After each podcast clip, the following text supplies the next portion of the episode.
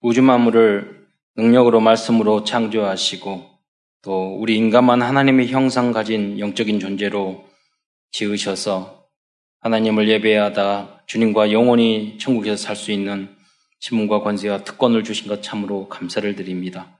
지난 53년 동안 참사랑교회와 성도들을 인도하여 주셔서 이제 언약의 대의를 있어서 많은 사람이 오만 가지 고통 속에서 사탄에게 속아 살고 있는데 오직 복음으로 그들을 돕고 살리고 세계에 복음할 수 있는 언약과 미션을 주신 것 참으로 감사를 드립니다. 주님이 오시는 그날까지 우리 사랑하는 모든 성도들이 하나님이 우리에게 주신 신분과 하나님의 자녀의 그 신분과 권세를 가지고 현장에서 빛과 소금의 역할을 감당하며 완전 복음을 향하여 나아가는 우리 교회와 모든 성도와 특별히 후대될 수 있도록 역사하여 주옵소서. 오늘도 말씀을 통해서 사랑하는 모든 성도들에게 주시는 하나님의 그 리마를 발견하게 하시고 우리에게 주신 천명과 미션을 발견하는 은혜의 시간이 될 수 있도록 역사하여 주옵소서. 그리스도의 신 예수님의 이름으로 감사하며 기도드리옵나이다. 어, 지난 지금 코로나로 인해서 어, 전 세계가 고통과 어려움을 당하고 있습니다. 한 번도 가보지 않는 그 길을 저희들이 예, 가고 있어요. 이렇게 저희들이 이렇게 영상으로 네, 줌으로 인사합시다. 줌, 줌 참여하신 분들은 사명자예요.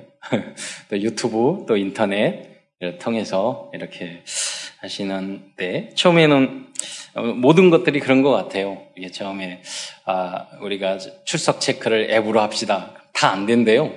지금은 아무도 묻지 않아요. 잘 하셔요. 제가 줌으로 지교회 다락방 합시다. 어렵대요. 아, 아주머니, 아주머니들, 할머니들 어렵대요. 다 잘하셔요. 예, 그리고 그 안에서 또 응답을 누리시고 어, 좋은 장점은 뭐냐면 우리가 현재 다락방 이제까지 쭉 했는데 남지 않잖아요. 근데 다락방 지교회 이렇게 하다 보니까 이게 작품으로 남는 거예요. 그래서 앞으로는 이렇게 다락방하고 지교회 하면서 여러분이 그 앞으로 뭐 50년, 100년을 생각하면서 그걸 하나를 모델을 만들고 작품을 만들고 어, 그랬으면 좋겠어요. 그래서 그런 어, 복음 편지 이런 것도 다락방 또 복음 편지가 어려워요. 그러니까 여러분이 제3자가 보더라도 어, 사실은 어깨 너머로 보는 게 직접 다락방 받는 것보다 어, 이렇게 하는 걸 보면 더 은혜 받을 수 있거든요. 부담도 덜 되고. 음, 그래서 그런 생각을 가지고 전도용으로 어, 하겠다면 좋겠고 여러분 편하게 어떤 분은 아 창피하다 막 이러는데 여러분 제3자가 볼 때는요 여, 여러분의 비밀스럽고 창피하고 잘못하고 이런 거 훨씬 재밌어요 잘하는 것보다. 그러니까 훨씬 여러분 막 잘나고 예쁜 사람 많아요. 여러분 못나고 막 부시시하고 그런 모습이 재밌어요 훨씬. 그러니까 여러분 복음을 위해서 우리가 십자가에 못 박히면 돼요. 그래서 좀 지금은 그 너무 너무 이제 거부하고 그러면은 공개를 못하고 뭐 전도인이나 교육자들만 보는데 내가 봤을 때는 아 진짜 현장이다 이런 포럼을 어, 또 봐야 되고 또 근데 그 어, 줌을 하다 보면은 처음에 소리 들려요 안 들려요 막 물어보면서 그러거든요. 그 그거 보면서 아 이렇게 다들 그 헤매는구나. 어, 그럼 나도 할 수 있겠구나. 이제 이런 것들을 배울 수 있단 말이에요. 그래서 우리가 어떤 상황과 현장 속에서도 그걸로 복음으로 전도로 유익한 예, 부분으로 만들 수 있었으면 좋겠다. 그런 생각을 하게 됐어요. 결국은 어떤 환경과 조건, 초대교회도 그렇고 오늘 요한 계시록에 나온 이 시대도 마찬가지였지만 그때 그때 시대마다 많은 어려움이 있었거든요. 그런데 어, 모든 그리스도인들은 그 현장, 그 어려운 현장에서 재창조의 능력으로 결국은 모든 것을 합력하여 선을 이루고 오히려 핍박과 어려움 속에서도 더 시간이 지나니까 더 폭발적으로 그 핍박이 부흥으로 바뀌었거든요. 그러니까 지금 어, 이런 어려운 시대에도 기도하면서 어, 이 상황에서 어떻게 우리가 부흥을 이룰 수 있을까? 어, 그 질문을 많이 하거든요. 어떻게 전도와 세계복음을 할까? 어, 그러다가 지난주에 제가 어, 묵상을 하면서 깨달은 게 그거였어요. 아, 그렇구나. 어, 제3자, 불신자, 누가 봐도 오히려 은혜 받을 수 있는 그런 어, 줌 다락방 영상으로 남길 수 있는 그 작품을 어, 이 기회를 통해서 만들면 그러면 여러분 들 보고 은혜 받으면 보내주는 거예요. 어, 이거 어, 말씀을 다락방 하는 건데 한번 보고 어, 너희 어쩐지 한번 봐라. 뭐 Remnant들에도 예를 들어서 여러분이 직접 누구하고 다락방 하는 것보다도 우리 Remnant들에게 아 우리 어, 어리, 어린이부 Remnant에게 이렇게 다락방 했고 중고등부 Remnant 대학청이 했는데 이거 한번 봐. 음, 보면 본인하고 직접 하지는 않았지만 그걸 보면서 더 은혜를 받을 수 있거든요. 그래서 여러분이 모든 특히 코로나 상황을 우리가 더 크게 응답받을 수 있는 그런 어, 이 컨텐츠를 만들고 어, 그런 어, 승리할 수 있는 뭐 이, 이 분위기가 예, 어제도 산업성의 컨셉을 이야기했잖아요. 우리는 지금 느낌이나 컨셉이 뭐냐면 한국 교회는 망한다, 힘들다, 예배 못 드린다 이런 컨셉이에요. 그게 아니라 하나님이 오히려 우리를 온전케 하시고 어, 재도약할 수 있는 좋은 기회를 우리에게 에, 또 정리시키는 기회를 주시는 것이다. 이런 마음의 컨셉을 또 어, 바라보는 그의 눈 어, 시각을 이렇게 달리할 필요도 있다고 생각합니다. 어, 지금 우리가 어렵다고 이야기를 하잖아요. 예, 그리고 전 세계도 그렇습니다. 그러나 여러분 어, 당연합니다. 예, 어떻게 보면 오늘 이렇게 나눌 요한 계시록을 보면은요. 이때 이 땅에는 우리 열심히 살고 은혜롭게 살고 전도하며 살아야 되겠지만 희망이 없어요. 어, 무슨 말이냐면 이 요한계시록에 보면 말세에 코로나와 비교할 수 없는 다양한 재앙이 일어날 것을 예언하고 있어요. 그는 과거에서도 그랬는데요.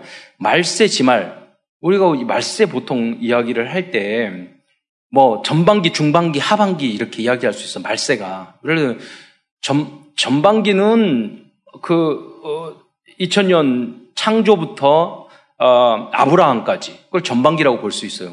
성경의 역사, 인류 역사를 보면 중반기는 아브라함부터 예수님까지라고 볼 수 있어요. 하반기 이거 어떻게 보면은 말세 그 예수님이 이때 때부터 지금까지를 우리가 말세 하반기라고 볼 수 있거든요. 어, 그렇게 말을 따지면 근데 말 지금 이 시대를 말세 지말이라고 그래요. 갈수록 엔트로피 법칙 더 안 좋아져요. 그죠? 지구고 쓰레기도 더 많아져요. 영적으로 더 많아져요. 그런데 여러분, 청소하면 그 방, 방 깨끗하지만 여러분이 뭐 지금 지구 전체, 대한민국 전체 쓰레기, 쓰레기가 증가하고 있는 거거든요. 그 여러분이 어느 위치에 있느냐가 중요한 거예요. 청소된 집에 있느냐, 아니면은 쓰레기장에 있느냐, 어, 중요한 거죠. 어쨌든, 어, 이 쓰레기의 부의 총, 부화, 어, 부정적인 이런 것들의 양은 점점 좀 늘어나고 있단 말이에요. 지구가. 환경도. 지금 비도 그렇고, 뭐, 뭐 이제 여러분 더위도 그렇고, 이 봄, 가을이 없어진 것 같아요. 사계절 이런 부분이 사만 사원 이런 개념이 없어진 지가 오래됐어요. 작년엔 거의 눈이 안 왔어요. 너무 덥고 여름이요. 달라졌단 말이에요. 제가 과거에는 대구사가 유명했잖아요. 지금 대구사가 잘 납니까? 안 난단 말이에요. 저 충주 리조트에서 근데 거기 사과밭이 많아요. 거기에 이제 사과 목사님도 지나가면서 나무에 달려 있는 거 사면서 내려서 이제 물어봤더니 아 이제 충주에서 많이 나네요. 근데 과거에 대구사가 근데 안 나요. 안 난다고 그 그러시더라고요. 그러면서 시간이 좀 지나면 점점 북으로 올라간대요. 안 날 거라고 이렇게 말씀하요 환경이 변화 온단 말이에요. 음. 여러 가지. 이 코로나도 그 중에 우리 하나요. 뭐 만들었다, 어쨌다 이렇게 이야기하지만은 어, 어쨌든 사람이 더 나빠지든 환경이 나빠지든 질병이 일어나든 뭐 그렇게 돼. 그, 그 그건 뭐냐면 성경에 그렇게 돼 있어요. 성경에. 어 그래서 언뜻 지난번에 그 생각이 들더라고요. 유명한 뭐 부자도 그러더라고요. 금 광을 샀다고 금을. 그 환경이 막 어려워지잖아요. 그러면 이 돈도, 주식도, 기업도 미래를 예측할 수가 없는 거예요. 어. 그래서 사는 게 뭐냐면 안전자산. 그래가지고 금 사고, 그, 그런단 말이에요. 그래서 저도 개인적으로 제가 아, 성도들이 금 사야 되나? 요한계시록을 보다 보니까 점점 상태가 안 좋아지잖아요. 어, 이런 생각을 할 정도로 그런다고 꼭 여러분 금 투자하지 마세요. 그냥 하나님을 나를 바라보고 성령 인도 받으시면 돼. 예, 참 그래서 좀 어, 21세기 이 직장 생활 이런 것도 정말 달라져요. 과거에는 직장 생활 가면 30년, 40년 평생 살아지면 이제는 그런 시대가 아니에요. 몇 년 확확 바뀌어요. 어, 사업도 그렇고. 그래서 월급쟁이 이렇게 생각하시면 안 돼. 안 되는 시대가 와 있어. 그래서 이거 하면서 아 정말 금융을 투자하는 전문인들이 모여서 우리 성도들의 미래에 그런 어 제대로 된 컨설팅 우리 교회 안에서 하다고 그러면 안 되니까 그러다가 또 안 되면은 교회 나가고 뭐 사이 안 좋아지니까 어, 우리 교단 안에서 금융 전문인 불러다가 컨설팅 해서 그러면 뭐, 뭐 교회에서 삐질 일은 없잖아요. 서로 서로 얼굴 붉힌 일은 없잖아요. 이런 생각도 해보고 그랬다니까요. 예. 그래서 여러분 현장 안에서 어, 어쨌든 여러분 성령 인도를 잘 받으시고 우리가 정말 교회 안에서 하나가 되고 복음을 위해서 하나가 되면 모든 문제도 해결되고 모든 길도 열릴 것이라 믿습니다. 그래서 그 모든 사역에 여러분 주역이 되시기를 축원드립니다. 그러나 어떠한 여러분 알 것은 어려움이 있을지라도 하나님의 백성들은요 결국 승리할 것이고 천국에서 영원히 주님과 함께 행복하게 살 것입니다.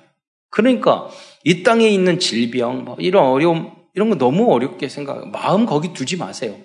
그런다고 해서 여러분이 대충 살아는 말은 절대 아니에요. 그러나요? 음. 알고 있어야 돼요. 이 땅은 당연히 고통 와요. 당연히 문제 와요. 당연히 질병 와요.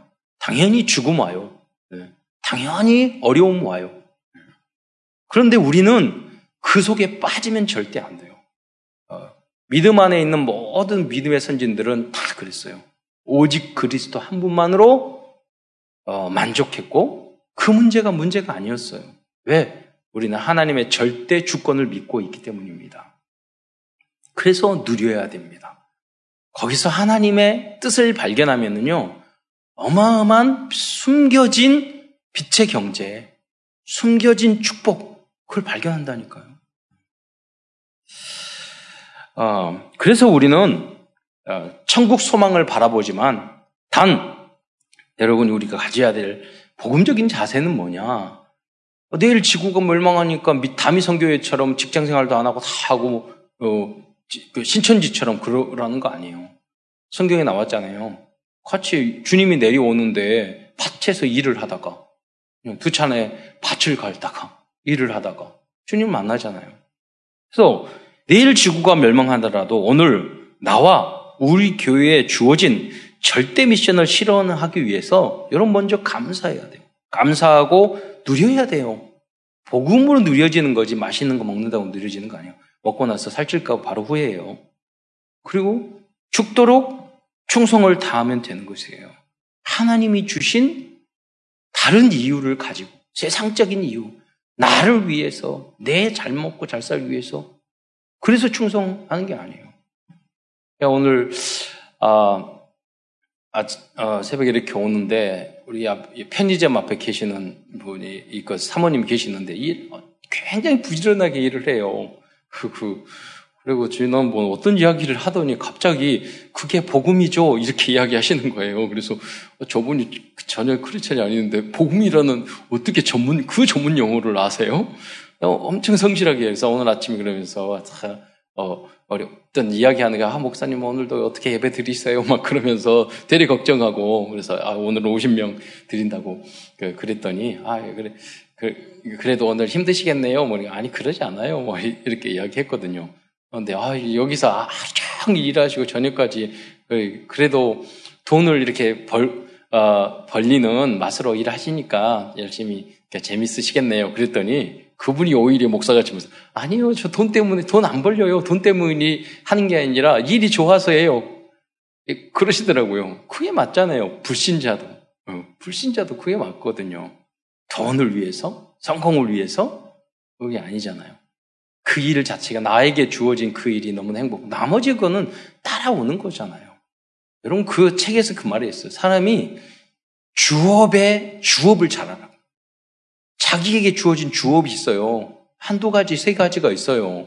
근데 대부분 보면요. 주업은 신경 안 쓰고 딴, 딴 짓을 해요. 있잖아요. 많이 할 필요가 없다니까요. 제대로 해야 될 게 여러분 한, 그, 어느 책에 보면요. 다섯 가지 이상 모자를 쓰지 말라고 그랬어요. 근데 그게 무슨 말이냐면 여러분이 해야 될, 꼭 해야 될 다섯 가지 머리가, 모자가 있다는 거예요. 직장에서, 가정에서, 교회에서. 그게 있다니까요. 그런데 써야 될 머리 그거 다섯 가지 시간이나 물질이나 그 정성을 안 들이고 딴짓을 해요. 자꾸 주로 교회 안에서도 마찬가지고 하나님 일도 마찬가지고 영적으로도 마찬가지고 먼저 해야 될 것이 있어요. 성공해야 될 거. 그것이 여러분 강단 메시지의 제자가 되는 거예요. 예. 여러분 영적으로 승 그리고 여러분 직장 학생들은 학업에 가장 해야 될 시간이 걸리더라도 집중해서 그것을 해야 돼요. 그럼 그러면요 그 한 가지를 주어질 것을 열심히 잘하면 자동으로 다 연결돼요. 다 빠져요. 다 빠져요. 예. 그래서 그런 것을 해야 된다니까요. 그게 천명, 소명, 사명이에요. 그 주어진 일을 대충대충 하면 절대로 응답받을 수 없어요. 그냥. 우리가 내일 망하더라도 핑계, 이유 다 있지만 오늘 하나님이 우리에게 주어진 그, 그 일에 집중하면 모든 문이 열린다니까요. 여러분 전쟁이 일어나도 열심히 일하는 사람은 적군이 데리다 써요. 반대로 그러잖아요. 로마 시대도 그랬잖아요. 능력 있는 사람. 바벨론 시대도 그랬잖아요. 오히려 도와준다니까요. 예. 어떤 위기 전쟁이 일어났는데 여러분 대기업 전쟁이 일어날 때 당연히 해야 될 것을 찾으니까 오히려 전쟁이 일어날 때 돈을 다 부자들이 났어요. 어떤 분들은 굶어 죽고 다 망하는데 어떤 똑같은 환경 속에서도 부자 된다니까요. 왜? 당연한 거. 우리는 우리는 어떻게 하느냐? 그렇죠. 세상 사람 같이 요령 피우고 뭐 정보 얻고 그래서는 안 돼요. 우리 그리스도인들은요. 먼저 영적 서밋이 돼야 돼요. 예배의 순간 하나님을 바라봐야 돼요. 그리고 나에게 주어진 그 작은 일에 집중하고 최선을 다 노예 일이라도 작은 돌 던지는 일이라도 하다 보면은요 하나님이 함께 하심을 불신자들이 보게 하고 모든 분들이 열려요. 그것이 일곱 렘넌트 로마서 16장 제자들이 열었던 그 어, 내 능력이 없어도 돼요. 하나님 능력 없으면 능력 있는 사람 붙여주면 돼요. 자본이 없으면 자본 있는 사람 붙여준다니까요. 그런데 영적 상태가 하나님 앞에 예배에 성공하지 못하고 말씀 붙잡지 못하면 있는 것도 다 잃어버려요. 그렇잖아요. 문제 간이 부정적이고 안 된다, 뭐 힘들다, 어렵다 이렇게 하면 안 돼요. 그럴수록 주님 앞에 기도하면서 그럴 때 기회가 많다니까요. 오히려 어려울 때 주식 올라 미국 주식은 다 올라갔어요. 이게 반대잖아요, 이상하게. 예. 그래서 부자들은 보는 눈이 달라요. 예. 그러니까, 그러니까 미국의 항공 주식을 사더라고 막 이렇게. 예. 우리, 우리 아들도요 주식 미국에서 공부하니까 생활이 있어 주식이 생활화 돼 있어. 각 항공 주식을 사는데 왜 왜 사냐고 그랬네. 이게 항공 주식이 많이 떨어졌는데 이거는 국가 사업이니까 절대로 국가에서 안 논다고 투자하고 나중에 회복되자마자 다 올라간대. 그 이게 치료되자마자. 반대로 한다니까요, 항상. 네. 그래서 여러분, 그러면 뭐 그 애널리스트들한테 정보 듣고 그, 그러란 말 아니에요.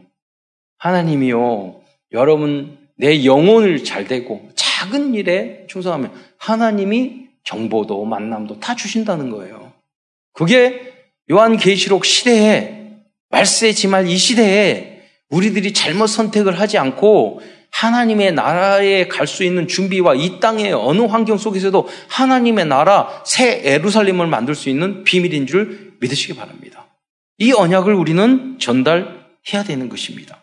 그래서 요한계시록의 이 목적은 무엇이냐? 어떤 세상의 실패, 유혹, 어려움, 사탄의 역사, 이단, 거짓, 재앙, 전쟁, 재, 전쟁 기근이 나와도 결국은 우리는 승리한다 이거예요. 예. 결국 우리 신랑 대신 예수와 함께 예루살렘에서 영원히 살 것을 승리가 보장됐다니까요. 그러니까 여러분 어, 떤 어려움에도 좌절하지 말라. 개인의 문제, 가정의 문제, 자녀의 문제, 사업의 문제 그런 걱정하지 마라. 하나님의 계획이 있다. 하나님을 믿어라. 그걸 이야기해요. 그러면서 여러분 요한계시록은요. 어, 하나님의 열왕생 전적 1장부터 21절을 바로 보려면 어, 그리스도 하나님의 나라 성령 충만의 관점으로 보면 돼요.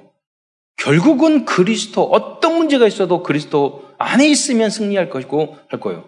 그러니까 어떤 환경 속에서도 우리는 하나님의 나라를 누리며 어, 살다가 하나님의 나라에 가는 거예요.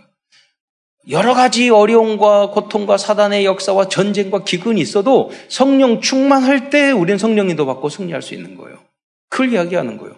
또, 어, 선지자, 제사장, 왕을 말하는 거예요. 오늘 선지, 선지를 뭐니까 자꾸 지라물에 그러면 안 된다. 그러니까 요한계시록을 읽는 방법을 우리가 쭉 이야기할 건데요. 그 흐름이 무엇이냐? 그 선지 제사를 왕의 눈으로 보면 돼. 막 꾸지람을 해요. 요한계시록 2장, 3장에 보면 아시아의 일곱 교회가 나와요. 근데 그 일곱 교회에게 뭐라고 하냐면 칭찬을 듣는, 칭찬만, 어, 꾸지람만 듣는 교회. 또 칭찬도 듣고 꾸지람도 듣는 교회. 또 칭찬만 듣는, 어, 듣는 교회. 이렇게 있단 말이에요. 그게 무슨 말입니까? 그 교회가 여러분 개인 개인 한 사람이란 말이에요.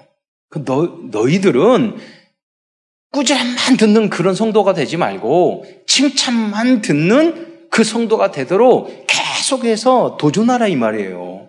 구원 받았으니 구원 받았다고 대충 살지 말고 주님이 오신 그날 어떤 문제 어려움 속에도 완전 복음, 완전 믿음으로, 완전 감사로 살아가면서 그리 인정받으라. 그래서 하나님의 나라에서 주님 앞에 당당히 설 수 있도록 살아가라. 그러니까 그 꾸지람을 해야 하는 거예요. 선지자, 제사장. 그러면서 어려움과 고통을 당할 때 위로하고 해주잖아요. 용서해주고. 그게 제사장이에요. 왕. 결국 우리가 왕 되신 예수님을 만나고 우리가 왕 노릇할 것이라고 말하고 있어요. 그게 전체 흐름이에요. 그리고 우리가 그리스도의 왕 대신 주님의 힘을 어, 입어서 우리가 하나님의 자녀 될 때 사단의 머리, 사탄, 용, 귀신의 세력을, 짐승의 세력, 어, 그 음료의 세력을 무너뜨릴 수 있는 거예요. 그 왕권이 있어야 되는 거예요. 그래서 여러분 요한계시록을 다 이상하게 잘못되게 막 해석하는데 볼수 있는 예, 눈을 흐름을 먼저 쭉 보고 여러분이 기회 있을 때 이 요한계시록을 보기 바랍니다. 아, 여러분이 요한계시록만 결국도 이야기했지만 요한계시록을 이해하면요 다 이해한 거예요. 네. 왜 그러느냐? 모든 이단들이 요한 계시록을 가지고 특별히 신천지들이 다 꼬셔요. 그러니까 우리 여러분이 우리 교회가 모든 성도들이 요한 계시록이 편해지고 쉬워졌다. 그러면요 영적 서밋에 쓴 거예요. 그래서 이제까지 하나님 완전 복음으로 복음으로 우리를 인도해 주셨지만은 앞으로 100년을 향해서 우리는 요한 계시록을 이해할 수 있도록 하나님의 나라, 그리스도, 하나님의 나라, 성령의 역사, 어떤 환경 속에서 흔들리지 않는 성령 충만함을 증거하는 여러분 그 교회가 되고 여러분이 그 일에 주역이 되기를 축원드립니다. 그럼 요한계시록을 이해하는 흐름이 뭡니까? 요한계시록을 이해하려면 몇 가지 흐름이 있는데, 여러분 먼저 알아야 돼요. 요한계시록은 미리 보기, 미리 갖기, 미리 누리, 미리 정보, 미리 성취의 모든 응답과 축복이 담겨 있는 최고의 영적인 컨셉과 컨텐츠입니다. 여러분, 지금은 반지의 제왕이라든가 뭐 여러 가지 그런 환타지적인 어, 만화나 이게 많이 나오잖아요, 영화도. 과거에는요, 그런 것이 안 나왔다니까요. 벌써, 벌써. 있는 그대로잖아요. 근데요, 이 요한계시록 보면은 모든 게 그런 거예요. 환타지적인 거예요. 상징적인 거예요. 예.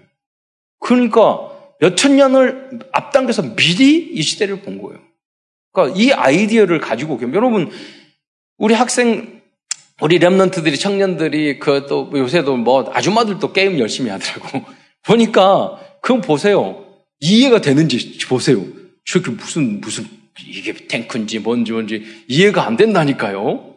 완전, 그, 그, 세상에 없는 그런 생물들이 많이 나와요.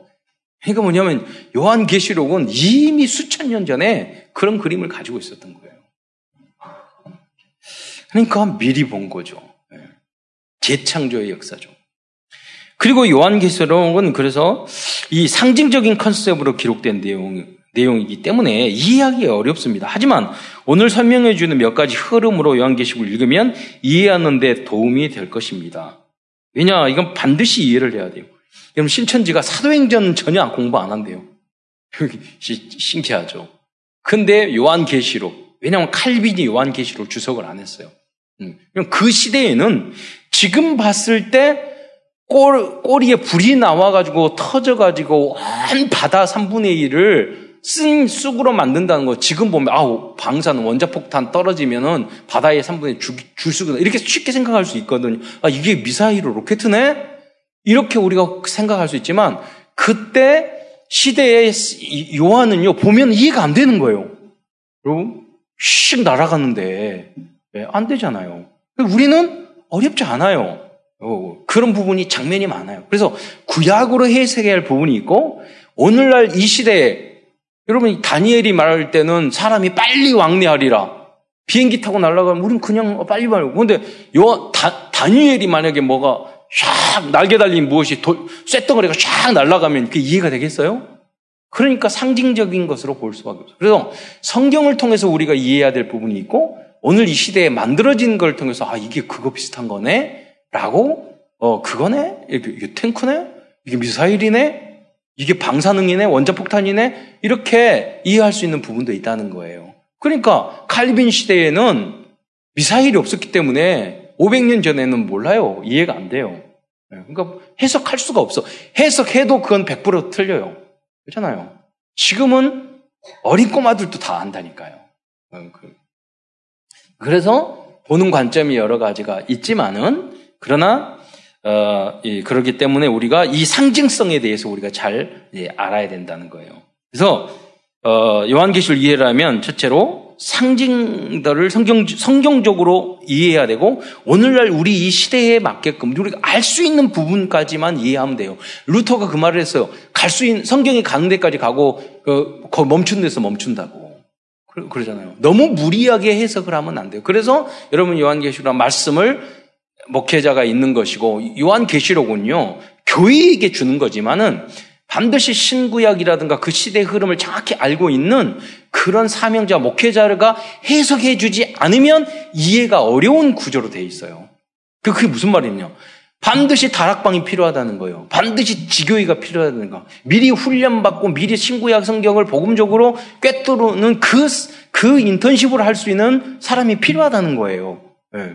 그걸 말, 요한계시록 때 우리가 알아야 될그 부분이. 그러니까 여러분이 신, 신천지들이 막 말하기를 내가 선교사다, 막 거짓말 다 해가지고, 어제도, 어, 그, 우리 랩런트가 그러더라고요. 친구 중에서 신천지에 빠진 애 친구가 있는데, 신천지를 만나가지고 어떻게 구원받냐고 전혀 모르던데. 요한계시록을 보면 전혀 답을 못 없는데, 막, 그, 어떻게 구원받니? 구원이 확신 전혀 없대. 복음 전혀 모르면서 열심히 한다는 거예요. 왜? 14만 산처럼 지옥 안 가려고. 이 땅에서 영원히 안 산다고. 그 답은 없어. 없다는 거예요. 그래서 이렇게 정확하게 복음을 우리 랩런트가 이해하는 게 얼마나 중요한지 몰라요. 네. 자, 그래서 이, 여러분이 꼭 에, 교회에서 배우고 무, 궁금한 부분은 교육자들에게 이렇게 물어봐서 여러분 이해를 해야 된다는 거예요. 자의적으로 어디 다른 데 가서 여러분 해석을 안 된다는 거예요. 그, 그래서 첫째 숫자에 담겨진 상징 안에서 첫 번째 상징이 있다는 거 알아야 돼요. 그게 무슨 말이냐면 여러분 성경은요 숫자에 대해서 명확한 의미를 항상 가지고 있어요. 12는 뭐예요? 열두 지파, 열두 제자 선택이에요. 구원만 하나님 백성을 말하는 거예요. 상징을 하고 있어요. 그러니까 요한계시록 24 장로 여러분 장로는 선택받은 하나님의 백성 구신구약을 통해서 통틀어서 장, 24 장로가 하나님 앞에 경배하고, 그리고 어린 양에게 경배하고, 멸루관을 바치고, 이게 뭐냐면 신구약의 모든 성도를 대표하는 거예요. 음. 그런, 그런 걸 상징하는 거죠. 숫자는 성경적으로 해석을 해야만 되는 거예요.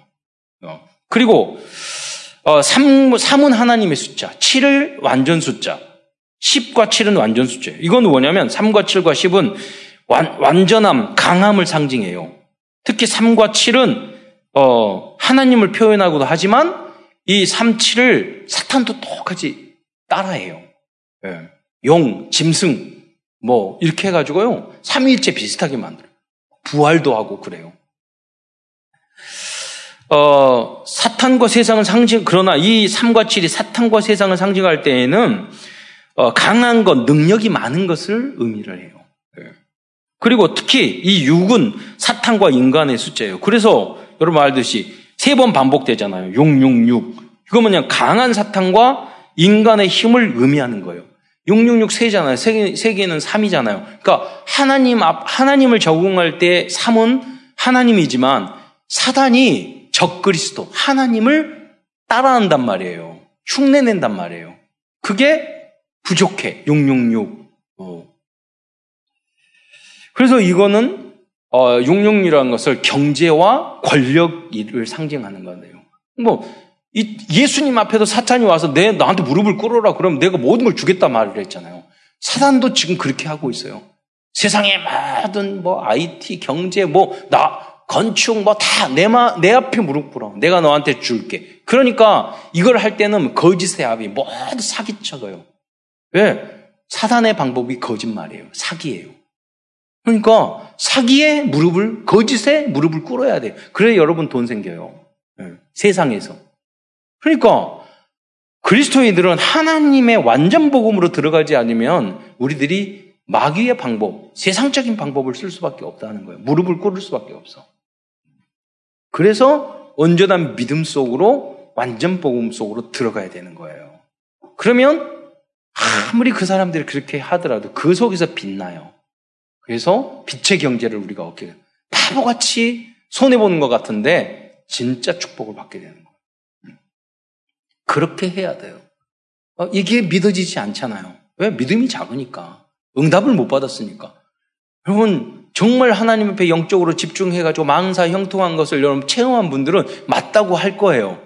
그런데 체험하지 못, 한 번도 체험하지 못한 분들은, 아, 그렇게 해가지고 세상에서 그렇게 돼? 이렇게 생각하거든요. 그것이 아직 복음은 받았지만 완전 복음. 성령은 받았지만 충만하지 못했다는 뜻이에요. 어, 사각형은요, 사, 사각형은 성막, 성전, 천국을 상징해요. 저는 이게 휴대폰도 그러고, 여기, 여기 화면도 보니까, 줌도 보니까 다 사각형이야. 여러분 성전도 건물도요 사각형으로 짓잖아요. 그러면은 가장 활용도가 높아요. 그죠? 구약의 성막, 성전 모두 다 사각형. 새 예루살렘에도 직사각, 정사각형이에요. 네. 가장 활용도가 높아요. 휴대폰도 사각형이에요. 그러니까 천국이라고 계속 거기에 빠져. 좀 비슷한 가짜 천국. 그죠? 특히 요한계시록에 나오는 14만 4천 명의 숫자는 이스라엘의 12지파와 12,000을 곱한 숫자입니다. 이것은 선택받은 하나님의 백성을 상징하고 있어요. 이러한 상징성을 모르고 숫자를 고지곧대로 선택받은 사람의 수로 믿으면 여호와 증인 신천지 모든 이단들이 14만 4천 명 가지고 걸고 넘었고 사기쳐 가지고 협박해 가지고 자기 숫자를 끌어몰았어요. 이단들이 어쩜 그렇게 똑같은지. 이단인 사람이 모두 백마 탔어요. 요한 계속 백마 나가잖아요. 신, 그, 그, 잠실에서 저기 이만희도 백마 타고 나타났어요. 그 전에 많은 이단들이 백마 타고 사진 찍은 거 많아요. 네. 따라하는 거죠. 어, 속이는 거죠. 또 두 번째로 이러한 계시록에는 계시록에 나온 상징은 대부분 구약 성경에서 나오는 내용이에요. 그래서 성경을 잘 알아야 돼요. 그러면 쉽게 해석이 됩니다. 거의 90% 이상의 요한계시로 나오는 내용이 구약에 다 나오는 내용들이에요. 새 예루살렘의 모습도 오늘 본문으로 읽겠지만 에기스겔서 48장이 그대로 나오고 있어요. 예. 이것은 어, 이 새 예루살렘 모습이 에스겔 48장에 나오지만 어, 그 요한계시록 21장에도 하늘에 내려온 새 예루살렘 모형이 그대로 나오, 나오고 있거든요. 이건 무엇입니까? 구원받은 열두 지파, 즉 하나님의 백성을 상징하고 있어요. 사각형에 세 개의 문들이 다 있었죠. 지파 이름이 다 열두 지파예요. 예. 그건 뭐냐면 구원받 이스라엘 민족이 광야에서 성막을 지었을 때 세 지파, 세 지파, 세 지파 그리고 십자가 모양으로 열두 지파가 광야에서 그 성 하나님 말씀 중으로 십자가 중심으로 이동을 했어요. 그게 뭐냐면 하나님의 나라 이 천국은 바로 십자가 그리스도를 통해서 하나님 말씀을 통해서 갈 수 있다는 것을 상징을 하고 있는 있는 거란 말이에요. 또 어, 그 외에 다양한 상징적인 표현들은 성경 안에서 어, 표현들은 성경을 통해서 성경 안에서 해석을 할 때 요한계시록은 최고의 영적인 하나님의 컨셉이라는 것을 우리는 알게 되는 것입니다. 예를 들자면 짐승이라는 표현이 나오는데 내 얼굴을 가진 짐승이 에스겔서 1장 4절에도 나오고 에스겔 10장 14절에 나와요. 사자, 한면은 소, 독수리 이런 거 나오거든요. 구약 시대에 그대로 나오는 그런 스랍, 천사라고 이야기해요. 이사에서 6, 6장에도 이 나옵니다. 근데 그 똑같은 내용이 요한 계시록에도 나오는데 그 천사를 어, 천사라고 상징을 하고 있어요. 그 하나하나는 다 의미가 있어요. 시간이 없어서 다 설명 드릴 수 없는데 다 있 어요. 다 어렵지 않아요. 그런 분. 음. 어, 그래서 여러분 아, 요한계시록을 읽거나 성경 전체도 마찬가지지만 여러분이 그냥 쭉 읽으면서 은혜되고 이해되는 부분만 여러분 이해하시면 돼요. 그 이해되는 거. 이해 안 되는 것 가지고, 야, 왜, 왜 그 천사가 얼굴이 사자였을까, 소였을까, 배, 뭐였을까, 이렇게 생각할 필요 없다니까요. 아, 그랬는가 보다. 그거는 모르니까 나중에 덮어놓고, 나중에 되면 굉장히 은혜롭게 이해가 돼, 돼요. 그런. 그리고 여러분 그걸 찾아보시면 돼요. 이것저것. 요새는 너무 좋아요. 목회자하고 여러분하고 성도들하고 과거에는 교육이나 뭐 책이나 이런 게 있었는데 별 필요 없다니까요. 인터넷에 다 나와요. 시간을 얼마나 전문적으로 투자하느냐 안 하느냐 그 차이밖에 없어요. 여러분 다 있어요. 여러분. 마음만 갖고 시간만 관심만 가지면 다 할 수 있어요. 이 강, 여러분 방향을 알려주는 것이죠. 두 번째는 계시록을 해석하는 방법입니다.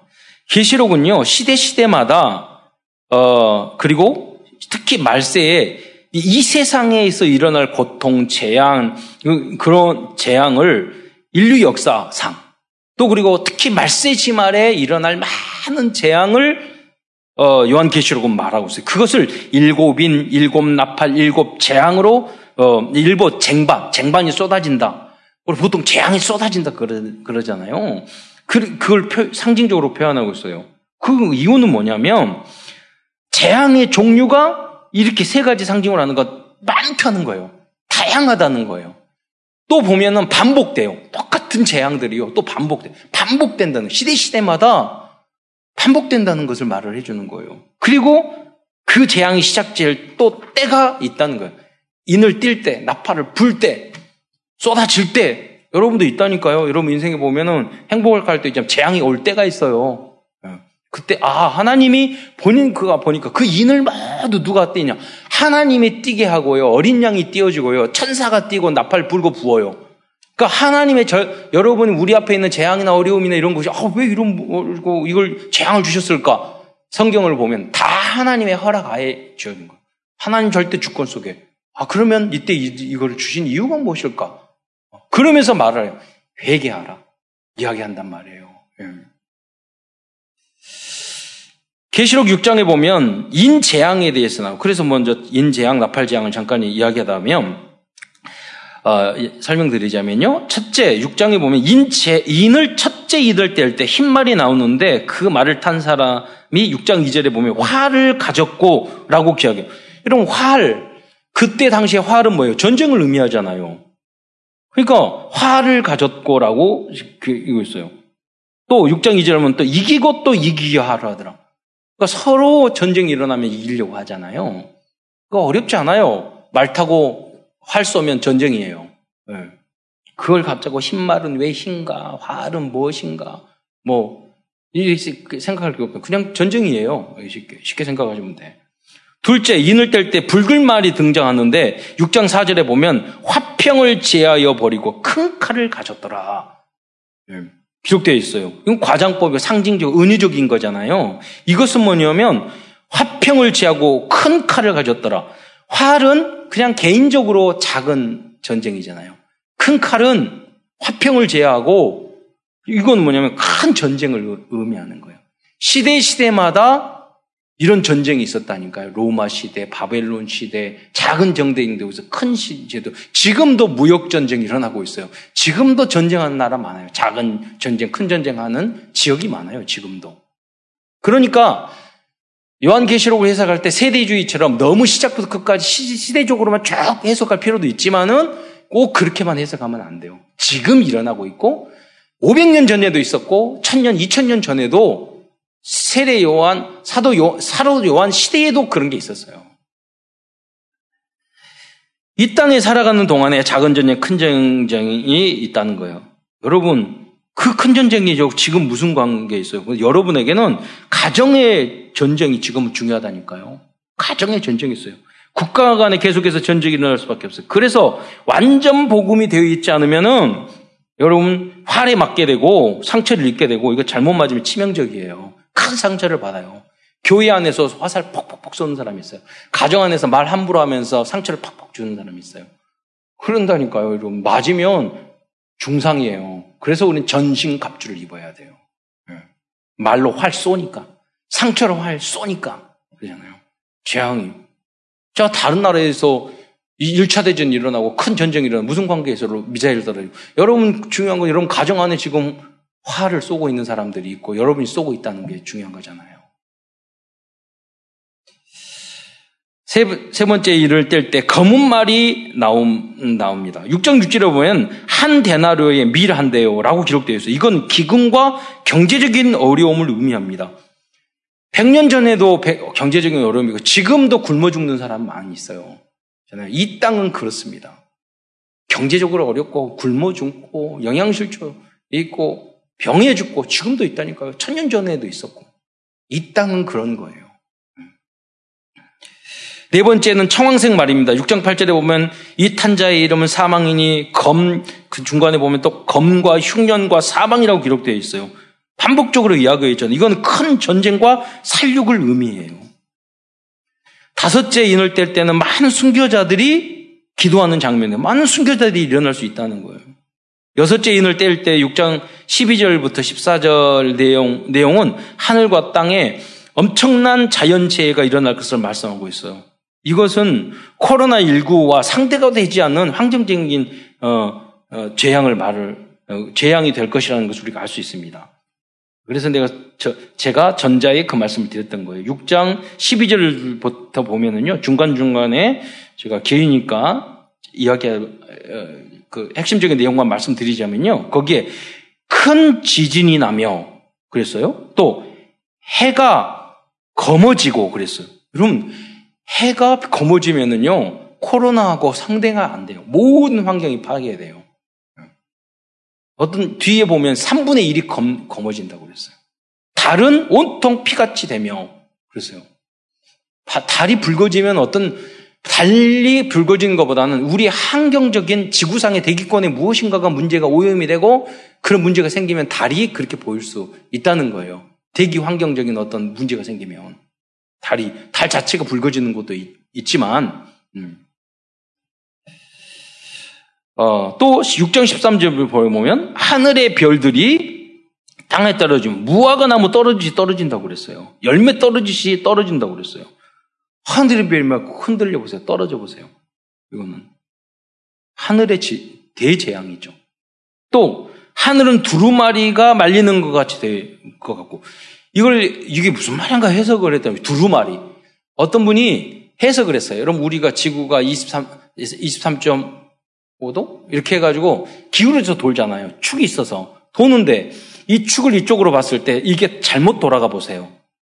그러면은 지구 전체가 문제가 오는 거예요. 그러니까 축이 이쪽으로 봤을 때 이 축이 흔들린다는 거예요. 그거를 어, 천체학자가 이 성경을 그렇게 해석을 했다. 그러니까 산과 섬이 제자리에 옮겨지고 이 두 가지 말이 연결이 되는 거예요. 그게 흔들려 버리면 그런, 그런 어떤 지구가 지금 잘 돌고 있지만 정말 재앙이 오면 그런 재앙이 우리에게 올 수 있는 시대가 온다는 거예요. 계시록 8장 9절에 보면 나팔이 재앙이 등장하고 있어요. 계시록 8장 7절에 첫째 천사가 나팔을 불미 피 섞인 우박. 불, 불이 나와서 땅에 쏟아짐에 땅의 3분의 1이 타버리고 어떤 불이 3분의 1을 태워버리겠어요? 여러분. 지금 어, 러시아가 만 개가 넘는 그 핵폭탄이 있어요. 미국도 마찬가지고. 중국, 중국은 계속 만들고 있어요. 앞으로 우리 한국도 만들 거예요. 북한은 만들었고, 그럴 거예요. 계속 망할 수밖에 없는 그걸 하고 있다니까요. 예. 수목의 3분의 1도 타버리고, 각종 푸른 풀도 타버려, 어, 버렸더라. 이게 화재도 있는데, 좀 호주나 뭐 미국에 보면 몇 개월 동안 불이 타거든요. 거기에 있는 분들에게 이, 걸 읽어보면, 와, 이 재앙이네. 요한계시록의 성취네. 이렇게 말할 거예요. 그 정도가 아니라니까요. 3분의 1이 다 탄다고 그랬어요. 이 땅에 너무 소망 두지 마시고 포기도 하지 마시고 그래서 주님과 함께 살아가는 게 중요한 겁니다.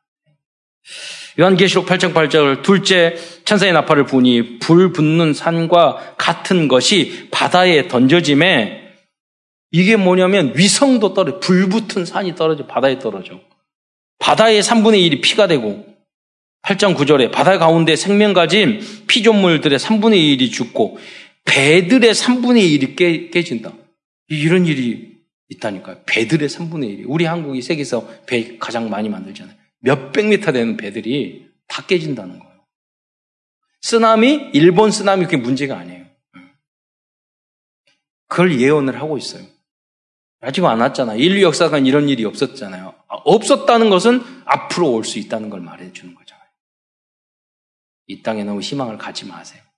하나님의 나라 소망, 전도 복음에 한 번에 다 큰 배들도 몇 조 원짜리 배들도 다 깨져버리는데 어떡할 거예요? 한순간에 망하는 거죠. 마실 물의 3분의 1이 오염된 태양이 임할 것을 예언하고 있습니다. 계시록 2장 10절에 보면 셋째 천사가 나팔을 부으니 횃불같이 타는 큰 별이 하늘에서 떨어, 떨어져 어. 이게 원자폭탄 미사일을 상징하지 않은 횃불같이 큰 별이 떨어진다. 이게 요한이 그걸 보고요, 어, 표현할 수 있는 방법은 이거밖에 없었어요. 그러잖아요. 우리는 미사일을 생각할 수도 있잖아요. 떨어지면 강의 3분의 1과 여러 물샘이 떨어, 어, 여러 물샘에 떨어지니 이 별은 쑥, 쓴 쑥이라 그랬어요. 위성이 떨어진다고 물이 써지지는 않거든요. 그러니까 방사능 같은 것들을 우리가 생각할 수 있어요. 3분의 1을 쓴 쑥이 됨에 그 물이 쓴 물이 됨으로 많은 사람이 죽었더라. 네. 이게 남겨진 우리의 재앙이라니까요. 네. 넷째 나팔에는 어, 6 장 12절에 보니까 해, 달, 별의 3분의 1이 어두워지며 다섯째 나팔에는 황충의 재앙이 있고 여섯, 여섯 번째 나팔에는 지구의 3분의 1이 죽는, 죽게 되는 재앙이 일어난다고 또 기록하고 있어요. 반복적으로 3분의 1을 이야기한단 말이에요. 그런데 우리가 알아야 될 게 이거예요. 우리가 복음을 알아야 될 게 이거예요. 네. 뭐냐, 어떤 것이냐면요. 6장 20절, 21절을 보면요. 이 어마어마한 재앙이 있음에도 그들은 회개하지 않았다고 기록되고 있어요.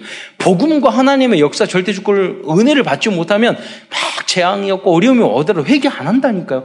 주님 앞에 돌아오지 않는다니까요. 그 내용을 우리 한번 함께 우리 읽어보시기 바랍니다. 계시록 20장 21, 9장 20절로 21절을 한번 보겠습니다. 이 재앙에 죽지 않고 남은 사람들은 손으로 행한 일을 회개하지 아니하고 오히려 여러 귀신과 또는 보거나 듣거나 다니거나 하지 못하는 금, 은, 동과 목석의 우상에게 절하고 또 그 살인과 복술과 음행과 도둑질을 회개하지 아니하더라. 왜냐하면 복음을 안 들어서 그래요. 그렇잖아요. 모르니까. 그래서 여러분 알려줘야 돼요. 왜 이 재앙이 왔으면 이렇게 하면 안 된다는 이유를. 이럴 때 코로나 재앙이 왔을 때 우리는 어떻게 해야 된다는 걸 알려줘야 되는 거예요. 또 15장부터 17장 대 일곱 대접의 재앙이 기록되어 있습니다. 뭐 곧 비슷한 내용이 반복되어지기 때문에 한번 읽어보시기 바랍니다. 세 번째, 계시록을 바르게 이해하려면요 하나님을 믿는 사람들이 당할 고난과 핍박에 대해서 기록되어 있다는 것을 그 내용을 여러분 흐름을 보셔야 됩니다. 어, 계시록 12장 13절에 보면 용이 자기의 땅에서 땅으로 쫓겨낸 것을 보고 쫓겨 쫓, 내쫓긴 것을 보고 남자를 낳은 여자 남자를 낳은 여자가 뭐냐면 유대인과 초대교회 이 남자는 그리스도인데 박해하는지라 지금 무슨 말입니까? 이 용, 이 사탄이거든요. 자기가 땅으로 내어쫓고 창세기 3자 사건 아닙니까? 그래서 이 사탄은 어, 남자를 낳은 여자, 교회, 유대인 초대교회를요, 그 수백 년 동안 지금까지 계속 핍박하고 있, 다는 거예요. 요한계시록 12장 7절에 보면은 하나님의 계명을 용이 여자에게 분노하여 돌아가서 그 여자의 남은 자손 곧 이 남은 자손이 누굽니까? 곧 하나님의 계명을 지키며 예수의 증거를 가진 자와 더불어 싸우려고 바다 모래 위에 서 있더라. 폼을 잡고 있는 거죠. 그리고 음, 그 폼만 잡은 게 아니라 어, 그런 핍박을 가해 왔고 또 가, 우리 우리 가하게 될 겁니다. 이렇게 기독교 역사를 보면 신앙 때문에 교회와 성도가 큰 핍박을 당할 때가 많았습니다. 지금도 개인적으로 시대적으로 그 지역적으로 이런 핍박을 받고 있는 분들도 있죠.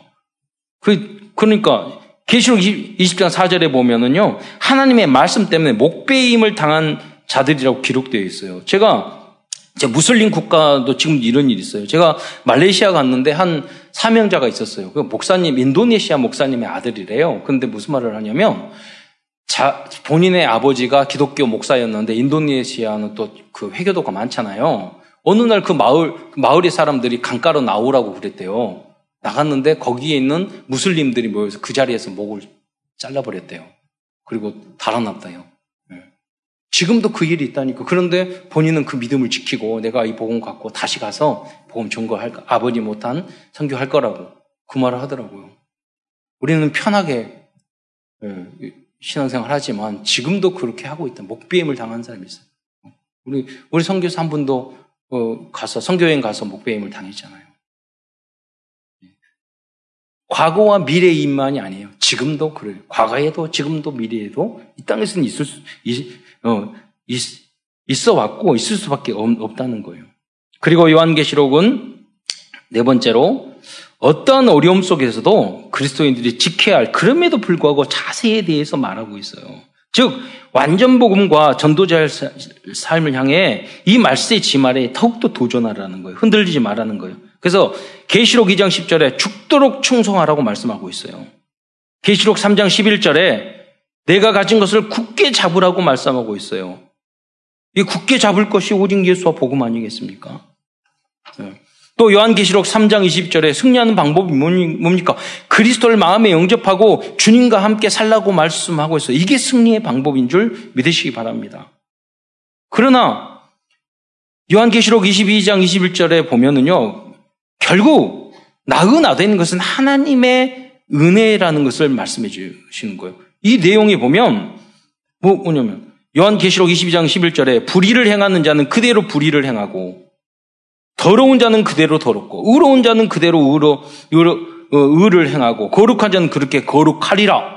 요한계시록 22장이 마지막이에요. 그러니까 나의 나된 거고 우리가 예수를 믿고 이 복음을 지키는 것은 하나님이 여러분을 선택하고 붙잡아 주셨기 때문에 이 언약의 길을 갈 수 있는 줄 믿으시기 바랍니다. 그러면 이렇게 예비된 전도는 어떻게 합니까? 이렇게 예비된 사람이 있다니까요. 그런다고 그래서 뭐 아, 믿을 사람 믿었고 말할 사람 말아 이렇게 하면 자세는 틀린 거고요. 하나님, 주님이 지켜주시기로 예비된 이 어려움 속에서도 예비된 그 제자가 누굽니까? 그래서 우리가 조심스럽게 찾아야 되는 거예요. 다섯 번째 다음은 이해하는 요한계시를 이해하는 그 흐름입니다. 사탄과 그 절개들의 최후의 운명에 대해서 말씀하고 있어요. 요한계시록 20장 10절을 한번 읽어보시기 바랍니다.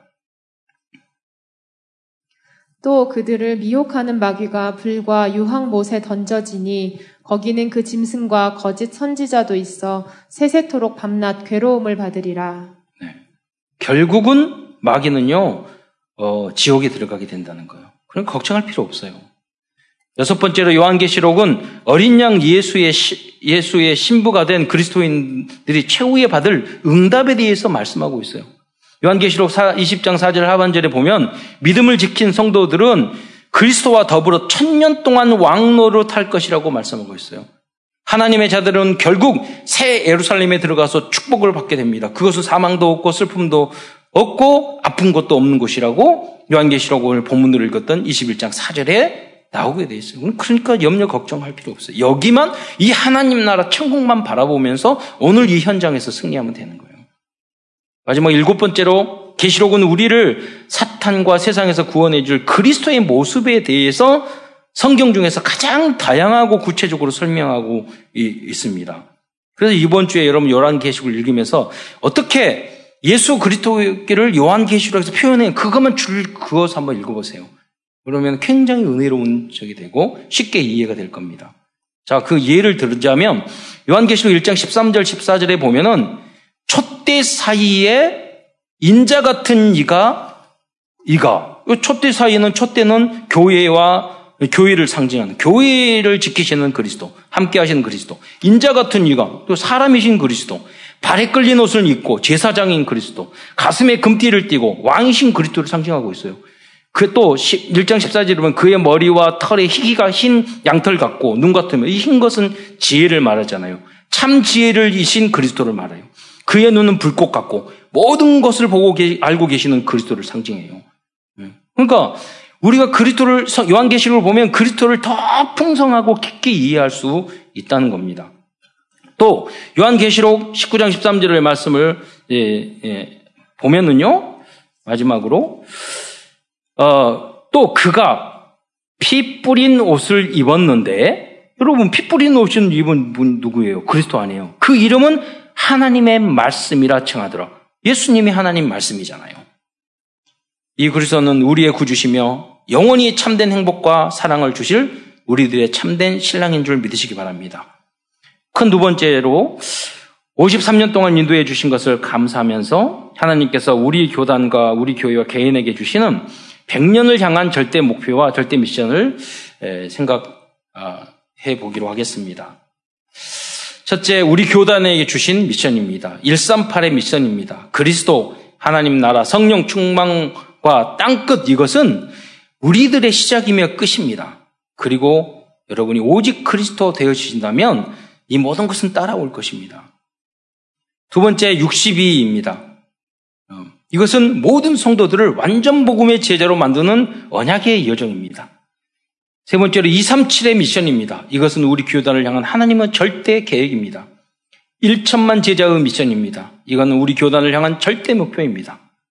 다음은 우리 교회에 주신 100년을 향한 미션을 생각해 보겠습니다. 첫째, 오직 예수, 오직 복음, 오직 하나님께 영광을 돌리는 교회가 되도록 어, 우리 함께 기도해야 되겠습니다. 두 번째, 성경적인 전도 운동의 모델을 만드는 교회가 되어야 하겠습니다. 세 번째, 복음적 복지를 통해서 어려움에 처한 현장을 돕고 치유해야 하겠습니다. 네 번째, 복음적인 서밋 교육을 통해서 4차 산업혁명 시대를 미리 보고 보는 랩런트 교육을 해야 하겠습니다. 무엇보다도 이거 다 뭐 중요하지만 무엇보다도 오직 복음으로 행복한 여러분 우리 교회와 성도들이 되어야 하겠습니다. 개인에게 주신 다음은 미션입니다.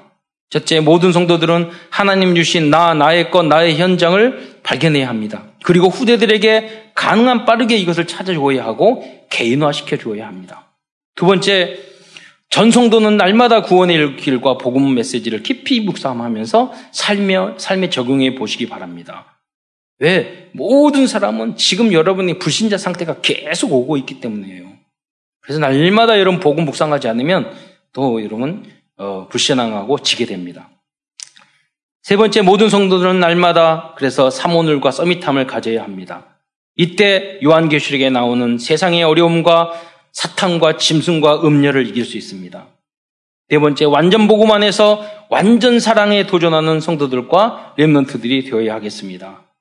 다섯 번째, 예배에 성공하고 강단 메시지의 제휴자가 되어야 하겠습니다. 이것이 12가지 문제를 해결하는, 해결할 수 있는 최고의 방법입니다. 다음은 후대들에게 언약을 정확히 전달해야겠습니다. 그 방법은 먼저 부모님들과 선생님들이 오직 복음으로 행복하고 복음을 누리는 사람이 되면 됩니다. 그리고 이 랩런트들을 그렇게 해서 정치, 경제, 문화 등 모든 문제를 복음으로 살릴 전도 제자로 키워야 되겠습니다. 또한 4차 산업혁명 시대에도 3단체를 능가하고 그들을 복음으로 살릴 3기업을 위한 팀을 짜고 구체적으로 우리가 인턴십을 해 주어야 되겠습니다. 이 모든 사에게 주역으로 쓰임받는 참사랑교회 성도들과 후대들이 되시기를 축원드리겠습니다. 결론입니다. 오늘도 하나님께서 우리에게 주신 100년을 향한 CVD의 배를 생각해 보면서 말씀을 가름하고자 합니다. Covenant 언약입니다. 우리의 언약은 마라나타입니다. 하나님께서 어떠한 어려움 속에서도 우리와 함께 하시고 우리를 새 예루살렘 천국까지 인도해 주실 것입니다. 이게 우리의 언약이에요. 그래서 우리는 마라나타였어요. 이 마라나타는 여러분 그 초대교회 성도들의 인사였어요. 그 전에 유대인들은 샬롬 샬롬 평화 이야기했어요. 평화도 없으면서. 근데 마라나타는 아멘 주 예수의 옷이 없었어. 언제 와도 좋다. 기다리는 거예요. 네. 여러분 완전 복음이 됐을 때 주님 뭐라고 그러죠? 완성들 그러잖아요. 조금만 더 천천히 오세요. 이 땅에 더 살게 해요. 나 자신 없어요. 이런, 이런 성들 많잖아요. 초대교회는 안 그랬어요. 아멘 주 마라나타 인사를 날마다 했어요.